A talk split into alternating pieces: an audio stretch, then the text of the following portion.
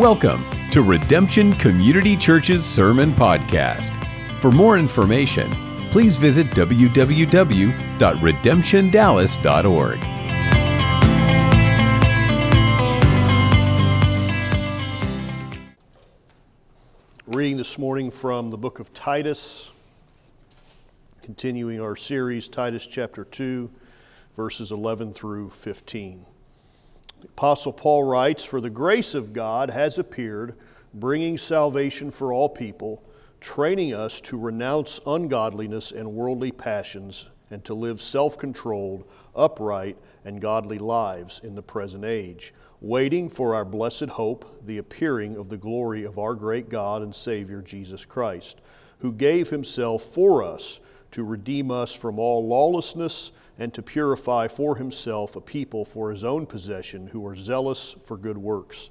Declare these things, exhort and rebuke with all authority, and let no one disregard you. Father, this is your holy word, and we ask you in these next few moments of time that your anointing would bring light and revelation, wisdom and understanding to us as the people of God. And we ask this in Jesus' name. Amen. You may be seated.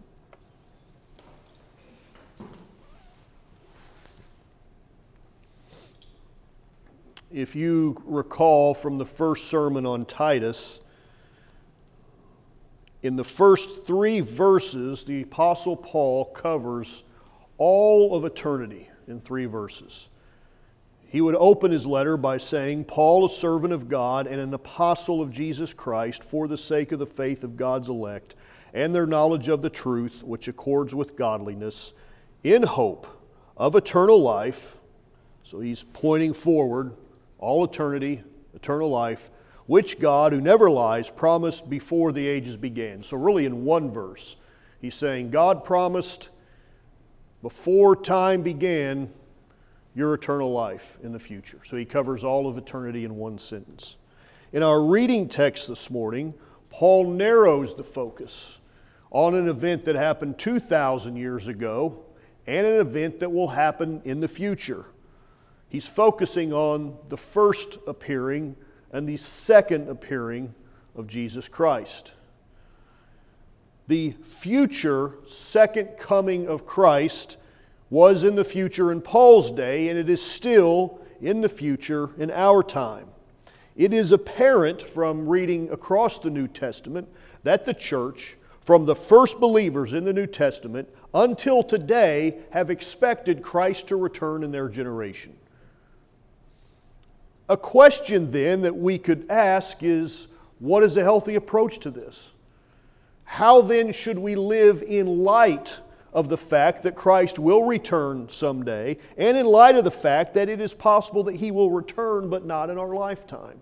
Because every generation has embraced the idea that Christ very well may come back in our time. So he writes in verse 11, Paul writes, For the grace of God has appeared past tense, bringing salvation for all people. We take this appearing to be the birth of Christ, his life, his work on the cross, granting salvation, Paul says, for all people. Now, this is not, this all people is not a biblical endorsement for universalism. It's an idea that pops up every once in a while. It was really prevalent, making inroads within Christianity 10, 15 years ago. Some very influential authors uh, Rob Bell, Love Wins, um, this idea that eventually everybody's going to be saved. That would contradict the whole of Scripture, so that's not what Paul's saying. We, we don't extract load bearing walls out of one verse ever.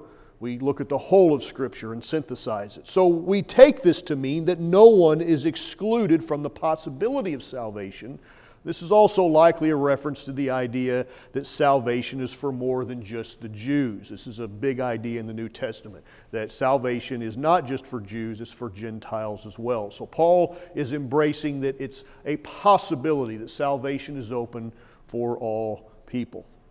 The idea of Christ appearing in his redemptive purpose is found throughout the New Testament. So, Hebrews chapter 9, I'm going to read these five verses of Scripture writer of Hebrews says, For Christ has entered not into holy places made with hands, which are copies of the true things, but into heaven itself, now to appear. So often in this passage, people will talk about the three appearings of Christ. Because this is an appearing of Christ, what he's doing right now. He is appearing in the presence of God on our behalf nor was it to offer himself repeatedly as the high priest enters the holy place every year with blood not his own. For then he would have had to suffer repeatedly since the foundation of the world. But as it is, he has appeared once for all at the end of the ages to put away sin by the sacrifice of himself. And just as it is appointed for one man, for man to die once, and after that comes the judgment. So Christ, having been offered once to bear the sins of many, will appear a second time. Now, he's now talking about the second coming of Christ. Paul will, or Paul, not Paul, the writer of Hebrews, whoever it was, some people think it's Paul, whoever the writer of Hebrews is, is saying that Christ will appear a second time, not to deal with sin but to save those who are eagerly waiting for him. So in verse 11 that we read this morning, Christ appears in the form of salvation. That's why he came. He said, I came to seek and save those who were lost. The very fact that you were saved, if you were saved, ought to create an attitude of thankfulness that is unshakable. I'm saved. I cannot be lost no matter what Satan or the world throws at me. It's not up to Satan. If it were up to Satan to cause you to be lost, Satan would have already caused you to be lost. It would be a done deal. If Satan could influence things in the world to cause you to be lost, you would be lost. Do you feel untouchable? Because when it comes to salvation, you are. Now, you can have your family stripped from you, you can have your money, your health, your freedom, your dignity, your pride, you can have all of that taken away. But that does not strip away the fact that you are in Christ. Jesus would say, My sheep hear my voice, and I know them, and they follow me. I give them eternal life, and they will never perish, and no one will snatch them out of my hand. Like, if you're in Christ's hands, there's no external force that can pull you out of that. This next sentence is what will lead him to be crucified. When he repeats the statement, but now he says, My Father, who everyone understands to be God, he repeats exactly what he said, but instead of him referring to himself, he says, My Father who has given them to me is greater than all, and no one is able to snatch them out of the Father's hand. This gets him killed, this gets him crucified. The Jews' response to that statement was to pick up stones and make an attempt on his life, but his time was not yet. They were focused on his alleged blasphemy of claiming to be equal with the Father rather than hearing the promise of what he had just said. They completely missed the fact that he said, If you were in my hand, no one can snatch you away. They missed it. Cars break down, I'm saved. There's more month at the end of my money. I'm still saved. There's a bad doctor's report. What do you do with that? I'm still saved. None of those things influence the status of my walk and relationship with Jesus Christ. Now, we believe that. I think if we went around and took a quiz and says, "Do you believe what I just said?" Check yes or no. I think everybody would say yes. So we believe it, but do we functionally live that way? Verse 11, Jesus is called the grace of God who brings salvation to all people. Verse 12, training us to renounce ungodliness and worldly passions and to live self controlled, upright, and godly lives in the present age. Ungodliness is the standard of our culture. It's the default position of the culture we live in, is ungodliness. We cannot afford for it to be the standard of the church. For the most part, sin is not preached against in the pulpits of American churches. And I say American because I feel like I've got my finger on the pulse of the average American church. I just don't know about the rest of the world. But I think it's safe to say that in the average American church, sin is not mentioned very often. Now, there are churches that preach against sin, but in a very hateful manner. There are extremists. I won't name names, although one of the leaders in this group is very open about it. They don't hide it of what they do, but you could easily cite specific churches and pastors. And one man in particular, who is well known for this, prayed in a sermon for the death of Barack Obama in a sermon entitled Why I Hate Barack Obama and proceeded to explain why Obama's wife should be a widow and why his children should be fatherless. His hate speech against homosexuals is equally volatile, praying for a holocaust of AIDS to wipe out that community. And he has other more extreme comments that I would not be comfortable repeating in the pulpit that he has said in the pulpit. Now, we know, I mean, it's inflammatory, it's sensational, we know what they're going for. Um, not necessarily this same guy in particular, but groups like this that would protest at um, the funerals of veterans and things like this that would name themselves a church. Um, this man and others like him tend to be very fundamentalists. They're almost always King James only churches, very anti intellectual preachers. That's not what I'm talking about when I say we need to preach against sin. I think we know that, but just to clarify, I'm not saying we need to be those people at all. As with all things in life, there are ditches on both sides of the road. There's a danger in falling off to the left and to the right. We want to stay on the road. We do our best to stay out of the ditch. The ditch on the other side of the road is where other churches, and not all, but some, find themselves. So, having a, like, how do we correct this? How do we find where the middle of the road is? How do we find biblical balance on issues like this? I would argue that having a healthy understanding of the gospel, which means a biblical understanding of the gospel, will help us to stay out of the ditches on both sides of the roads. It all comes back to the gospel. What is the gospel? So, how? Well, we can tell the sinner that God hates your sin, and God will not, and sin, your sin, will not be tolerated by God, and your sinful nature does not allow you to have communion with God. And that is all of our default position in this world. We were born in sin and shaped in iniquity. We entered into this world sinners. But the balance of that, and this is where the gospel comes in, is that there is good news. The good news is that for God so loved the world. Some people act like it's for God so hated the world. But God, it's not what John said. He said, For God so loved the world that he gave his only Son, that whoever believes in him should not perish but have everlasting life. For God did not send his Son into the world to condemn the world, but in order that the world might be saved through him.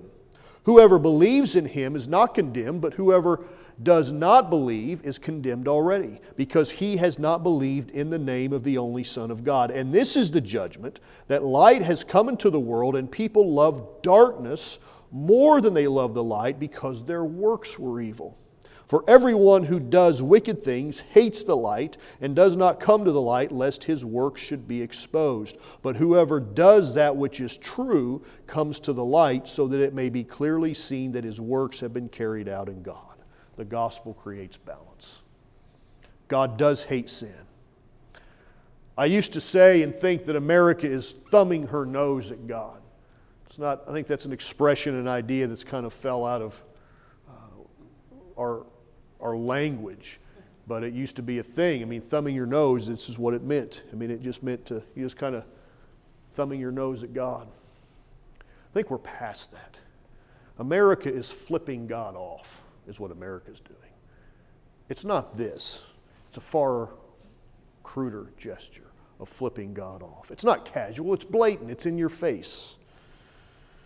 So, what Paul does is say, because our culture increasingly mirrors that of the culture of that Roman Empire. If you read history and stories of the Roman Empire and what their values and morals were, uh, it starts to look much like modern America, and in some cases, even worse in things that they would tolerate and legally allow. But it's also where we see some of the slide toward, is that if we don't stop the slide, we will end up where we were 2,000 years ago. So Paul says, here's how you live in light of God's grace with Christ. Verse 12 is connected to verse 11. Verse 11, salvation has appeared through God's grace. He's referring to Christ.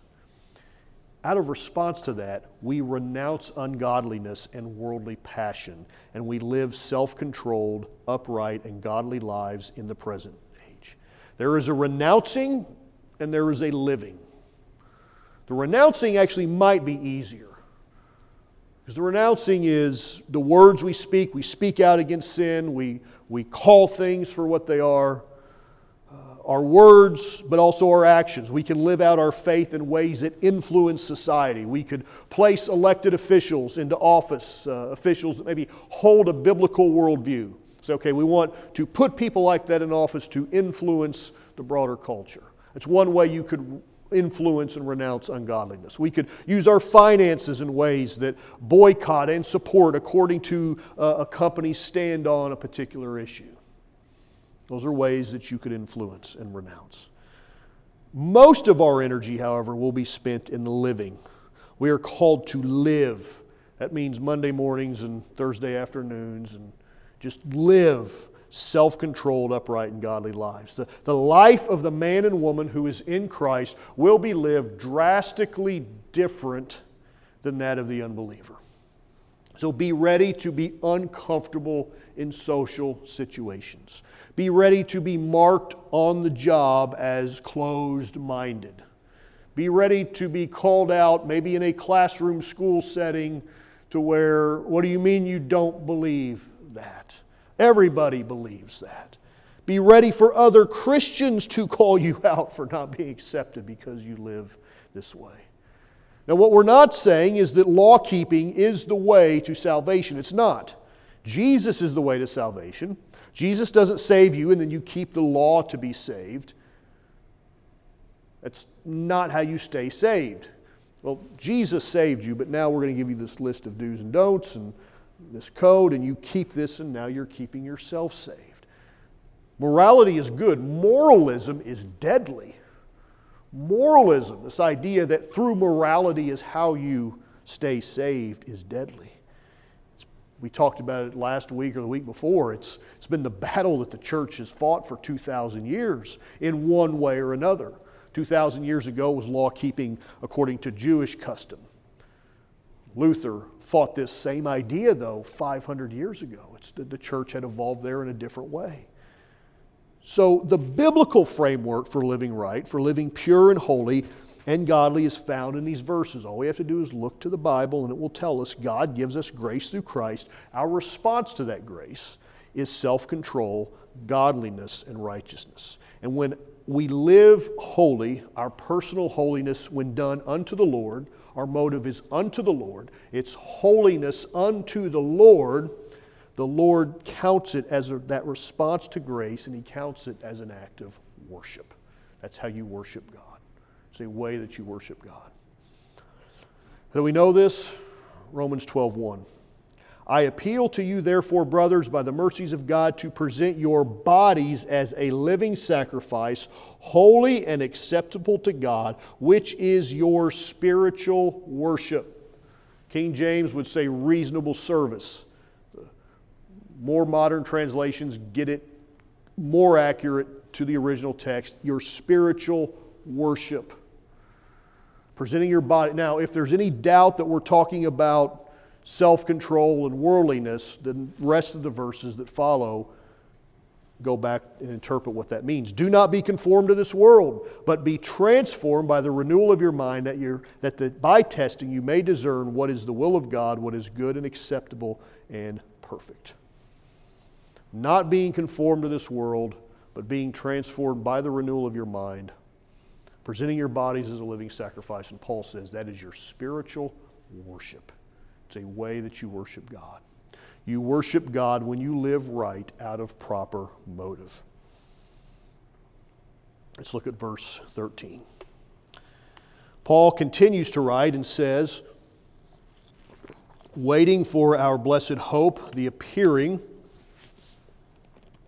the appearing of the glory of our great God and Savior Jesus Christ. Now he's looking to the future. He's reached back and talked about the appearing of Christ. giving us salvation. Verse 13, waiting. We're still waiting. 2,000 years ago, we're still waiting for that blessed hope the appearing of the glory of our great God and Savior Jesus Christ. There are disagreements, probably more disagreements within Christianity regarding the order of events surrounding the return of Christ. Probably more disagreements there than anything else that I can think of. At least broadly speaking, that's usually where, uh, and usually there's a great amount of grace, as it should be, extended between parties and churches and faith traditions. And it's not always faith tradition, because even within a faith tradition, you can have multiple, and you do have multiple views. Very common. I do not know of, I'm thinking as I say this, I, I can't think for the most part of a faith tradition, although some faith traditions will, for the most part, see the end times a certain way. But I think within each faith tradition, you will have people that hold a variety of different views regarding the order, the sequence things are going to happen. We should extend a great amount of grace there and embrace and not disfellowship over these things because what I've feared for years is that people will get so caught up trying to figure this out or trying to be right about it that they will miss the whole point of Christ's return. Like, you miss the central idea trying to figure out what surrounds it. It's like, well, at the end of the day, the fact is Christ is going to return, and we all agree on that. So let's make that the main thing. So there's two categories of that people disagree on. The first one is the millennial reign of Christ. It is a thousand year period of time talked about in Revelation 20. And you have people that say Christ will return before the thousand years. So we call those premillennial. People who believe in the return of Christ before the thousand year period, premillennial. Some say Christ will return after this, meaning that the thousand year reign of Christ will happen before he even returns. So this would be people who uh, I have friends who embrace this idea. I don't. I have, I have people I, I respect that embrace this idea. I've had a one on one conversation with the president of a seminary who told me he's post millennial. I think he's a really smart guy. I think he is the most well versed New Testament Greek scholar that I know of alive today.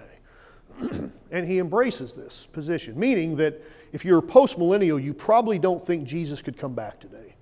Because the idea is that the world will, for the most part, become Christianized. The church will have an influence throughout the world, and that this reign of Christ will then usher in the return of Christ. I've sat in seminars uh, with conferences where people would assert this view. And one particular seminar conference I was at was at SMU and the, man was speaking. And they opened up the questions. The q&a session was reserved for smu students. And one of the students said you say that the world is gradually becoming more and more christianized. Like what about the holocaust? And he goes well that was a major setback. Like, yeah I, that's maybe the understatement of the century the Holocaust was a major setback. Now, what people who believe this will say is that you must judge this in 500 year periods. The world is, there's, there's modern civility that occurs today that did not happen 2,000 years ago because the world has been influenced by Christianity. I am just not that optimistic. so there's premillennial, there's postmillennial. There's some that say the thousand years in Revelation is figurative and that we are already in a reign of Christ since the time of the first coming of Christ. That Christ's kingdom has been established, and that this thousand year period in, in Revelation 20 is figurative, and so that will be called amillennial. And it's kind of a misnomer because amillennial would say that there is no millennium, and people who hold this position would say, no, there actually is, it's just that we've been in it for 2,000 years. So, as if that weren't enough, you have people then who you have this seven year tribulation period. There are people who believe Christ will return before the seven years. We call that pre tribulation. Nothing to do with the millennial. There are people that say Christ will return three and a half years in the middle of it. We call those mid trib.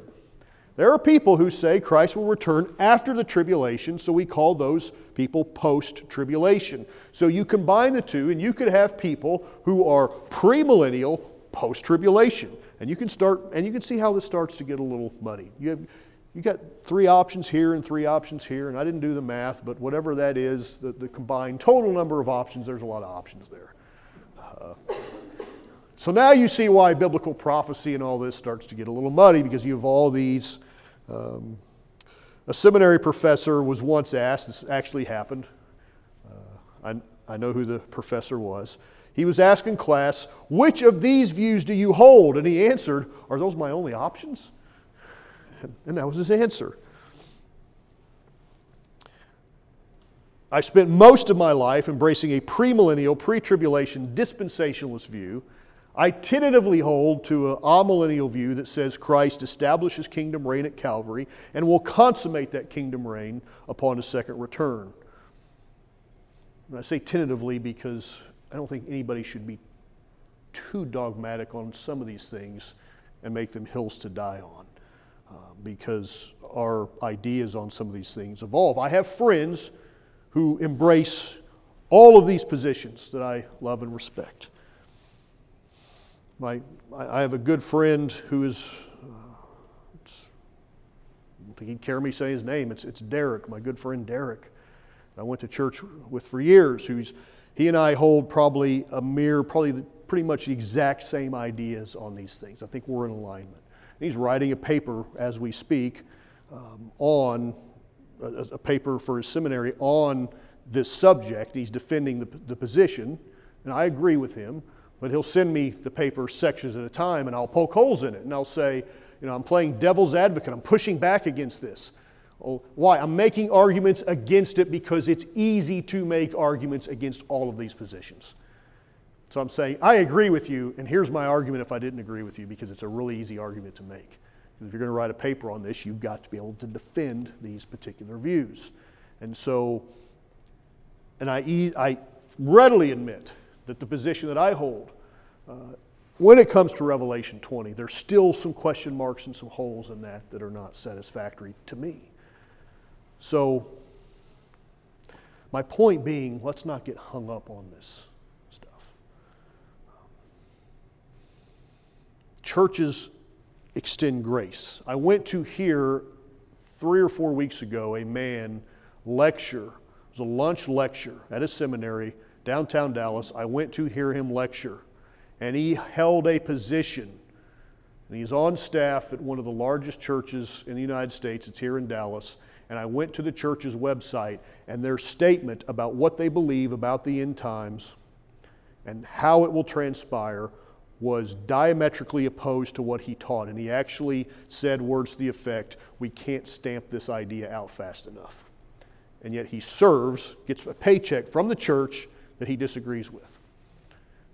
Now, there are some things doctrinally I think that would be a problem with. Here, I think that can be healthy because we, if there's one thing that we know is that the Bible really isn't crystal clear on a lot of these things. Um, so I do, I, I hold to an idea that Christ returns, the return of Christ, and that the rapture and that the return of Christ would be a one and the same event. That the church would, if Paul is being literal and the church ascends into the sky, that the church would usher him back. That's certainly the language I think that's here. Um, there simply is no text in the Bible that indicates the church would go from here on earth and disappear to heaven. There's no text found in Scripture for that. This idea was non existent in the church before 1830. This idea came up in a revival camp meeting style service across the world um, where they started to teach this, and a man named John Darby began to espouse this idea. Darby's ideas were picked up by a man named Scofield. Scofield put them into his study Bible, and this idea exploded worldwide. But this idea has existed in the church age for only about 10% of the church age. And I have dear friends and preachers who I respect and admire that hold to this view. So we respect and we can respectfully disagree with when I have conversations with other preachers, other pastors on this. um, we must extend courtesy in these areas. What we cannot compromise, what is an absolute deal breaker, is the belief that Christ will return in the future. Now, I don't know of any. When I, I I'm, I'm leery to use the word conservative because you hear political, Republican, conservative. In Scripture, conversations about the Bible, that's not what we're talking about. A conservative view of Scripture and a liberal view of Scripture don't line up politically with our system. I don't know of any conservative preachers or pastors that would deny the return of Christ. But over time, especially the last hundred years, some of the most influential people who write about Scripture have refuted and almost mocked the idea that Christ would actually be coming back and returning. They mock the idea. It's not real. Peter wrote, knowing this first of all, that scoffers will come in the last days, scoffing, following their own sinful desires, and they will say, so I want you to see this was happening 2,000 years ago. They will say, Where is the promise of his coming? For ever since the fathers fell asleep, all things are continuing as they were from the beginning of creation.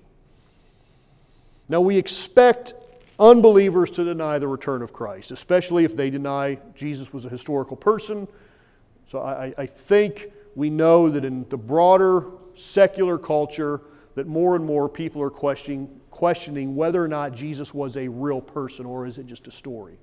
And if he was a real person, there certainly was no resurrection of the dead. Again, Christian scholars, and I use that with huge air quotes, who have been some of the most influential people the last 200 years, have denied the resurrection of Christ. Much of this came out of Germany.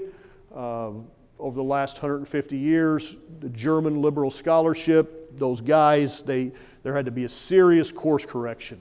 And thank God there was uh, to stamp a lot of that out. But this, they were certainly influential in Christianity. And I, I say that. Why are those dead guys relevant? Is because they continue to influence Christianity today. So we expect unbelievers to deny that Jesus didn't exist I don't think that's where we are. We believe in our hearts that Christ will return. I don't think there's probably anybody that I know of that I work with close that says, I don't really think Jesus is coming back. So that's not the issue. The issue isn't mentally do we believe it. I think we believe it. The question is, do we function in life as though Christ will return? Again, a question of functionality. Do we live as if? act every day as if, make decisions as if Christ could return. Verse 13, Paul says, The appearing of Christ is our great hope. Is that our great hope? Like, what is our hope rooted in? Is our hope rooted in the stock market? Is our hope rooted in retirement, in family, in friends, in things that are all necessary and good? But is that our hope, or is our great hope what Paul's great hope was, and that's to say, King Jesus really is going to return back to this earth. He really is going to come and make all of this really is temporary. Grace appeared 2,000 years ago in the man Christ Jesus, who was divine, the Son of God, both man and God fused into humanity. He was our salvation because the penalty of sin was accounted for in the death of Christ. And He really will appear in the future as our blessed hope. And it will be a time of judgment for this world, and it will be a time of rejoicing for the people of God.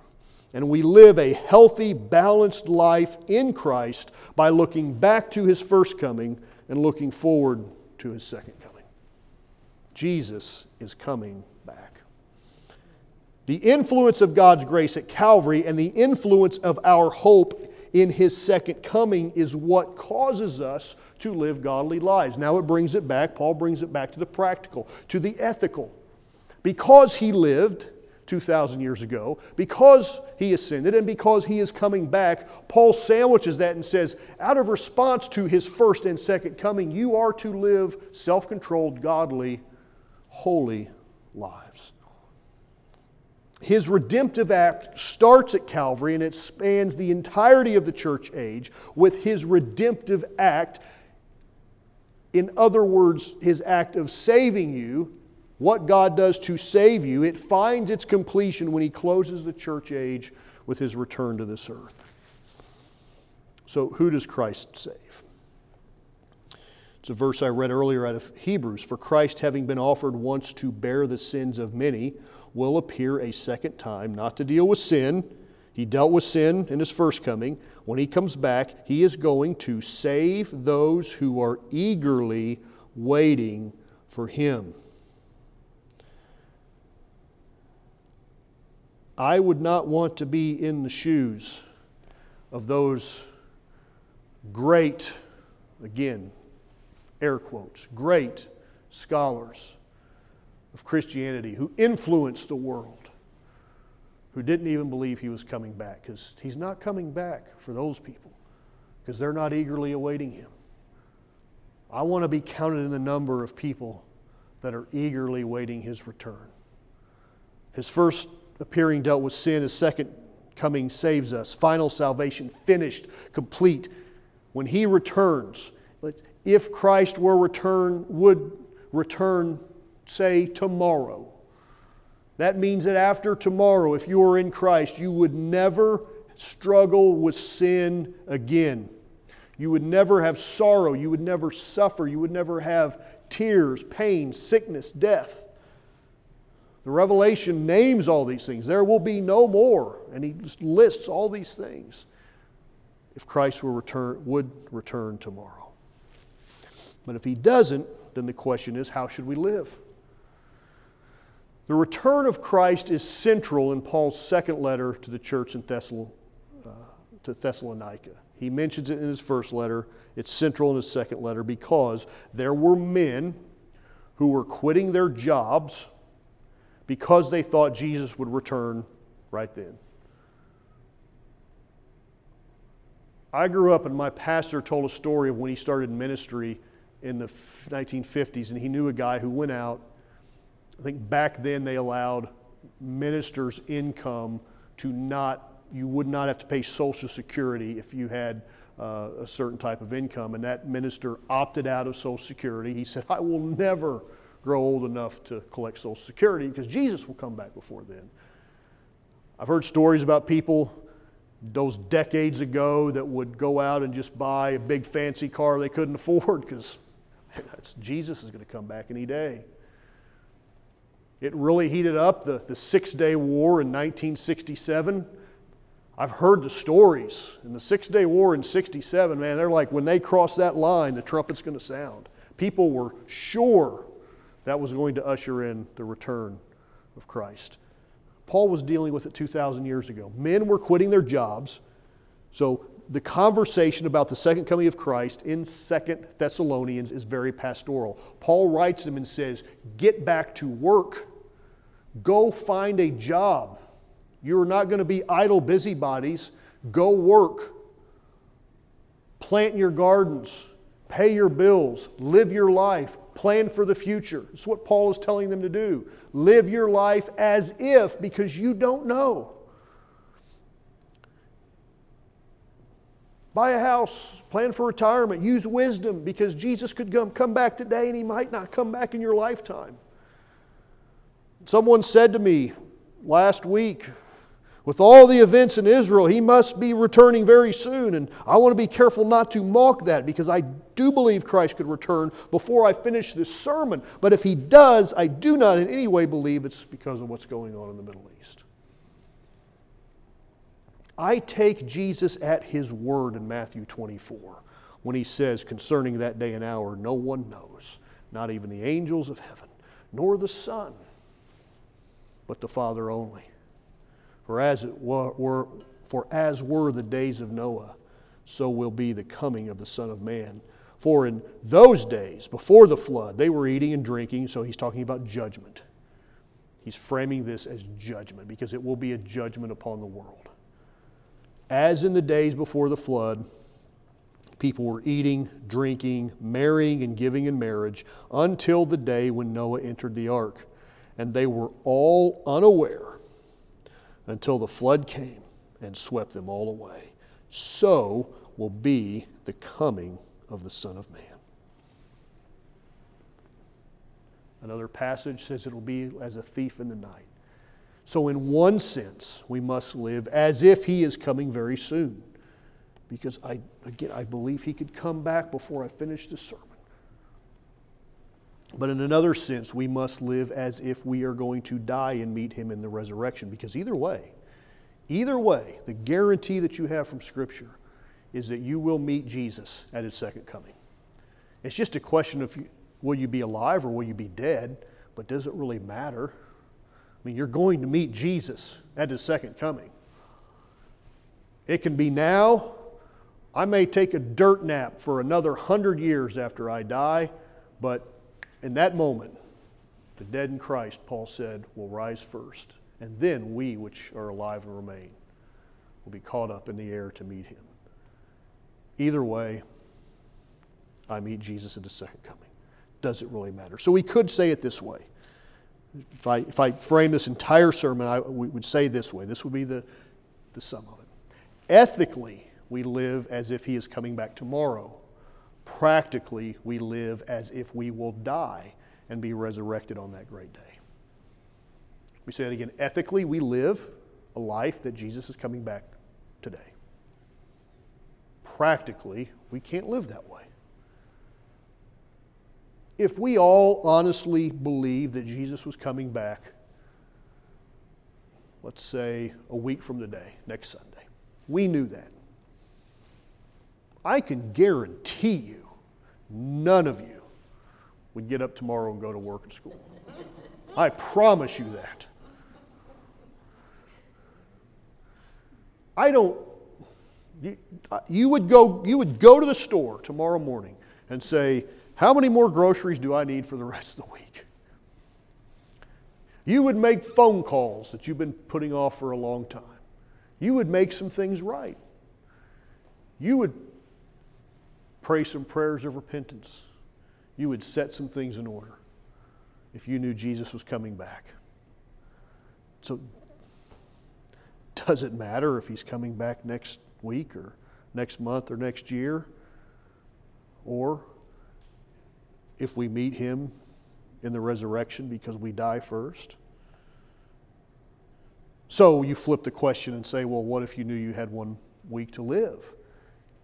You would maybe do some things differently because now you know that not everybody that you know is going with you. You would start putting some things in order. Or what would you do if you had one year?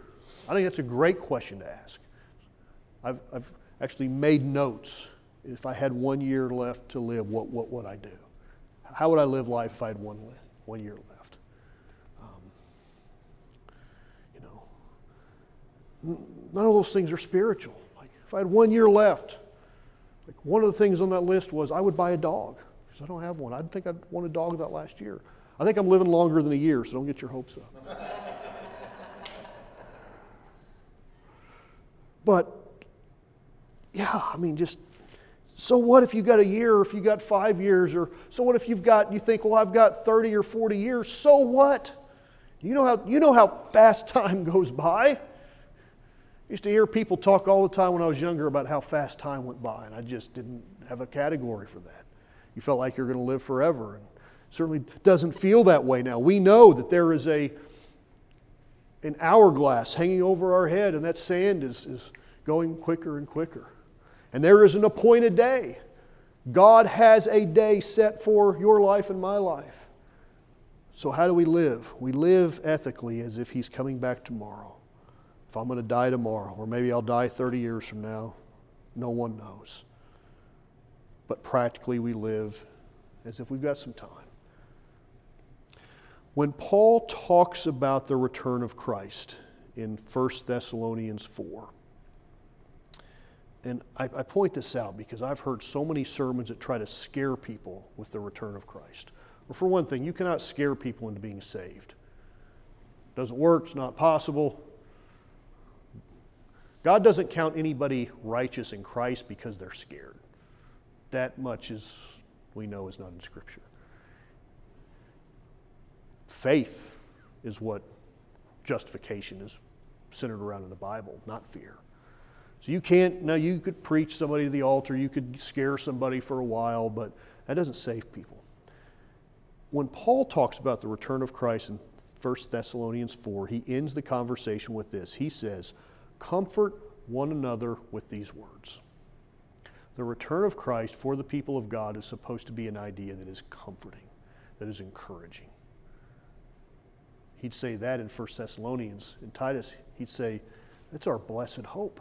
It's our great hope, the return of Christ. It's a positive thing. Jesus is coming back.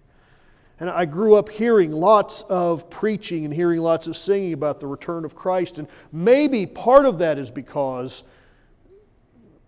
to be a Christian, to be a believer, was kind of, you know, just kind of this oddball out there. And you probably didn't have a lot, you probably struggled financially. And so we'd sing songs like Jesus is coming soon, morning, night, or noon. Many will meet their doom, trumpet will sound. I'll fly away, oh glory, I'll fly away. When I die, hallelujah, by and by, I'll fly away. On and on and on. We shall see the King. Songbook was loaded with songs. I don't hear much singing about the return of Christ anymore. I don't hear much preaching about the return of Christ anymore. Maybe it's because we're comfortable. We've learned to just this this world kind of is our home. We're, we're comfortable here. But remember this all of this is very temporary. Temporary. Everything that you do, everything you buy, every aspiration in this life you have, it's fine, but just know it's not eternal. It is temporary. There is only one thing that is eternal, and that is your soul, your being, who you are. That will live forever. Jesus is coming back again. We long for that day we wait for that day. It is our blessed hope. Let's pray.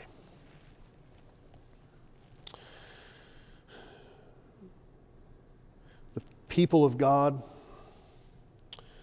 we have worshiped you, Father. For 20 centuries, we've gathered together. We've talked about your return. You told us, Surely I come quickly. And yet, in your divine providence and in your plan, you have not returned, and we trust that. We know that it is according to your time. You've told us it's not for us to know the times and seasons. We know that you hold all things in your hand, all things in your divine providence, the world events, the politics, the wars, all the things that we see, they are but puppets and pawns in the Master's plan. So, Lord, as we, the people of God, we view these events, we view our lives differently. We're going to work for the good of our city. We're going to live ethical lives. We're going to work hard, plan, live life, but all the while knowing that your return is very soon. And if you choose not to come in our lifetime, Lord, we have to prepare for our death. And I pray that you would help us to live a life of wisdom, to prepare for death according to Scripture, that we would live lives that would be honorable and just, and that most of all, we would live lives that would give glory and honor to your name. So, Lord, as the people of God, we celebrate this morning the reality, the fact that you will return again, whether in our lifetime or if not, we will be resurrected on that great day to meet you in the air. And so shall we ever be with the Lord. And we thank you for this in Jesus' name. Amen. Together, let's lift our hands and worship Him. Jesus, thank you this morning for your goodness. Thank you for your word. Thank you for your promise that you will hold us fast, that no one can snatch us out of your hand. We bank on that. We are secure in that, that we have a hope that is unshakable. We cannot be touched. Our salvation is secure in you. We thank you for that. In Jesus' name. God bless you this morning. You're dismissed.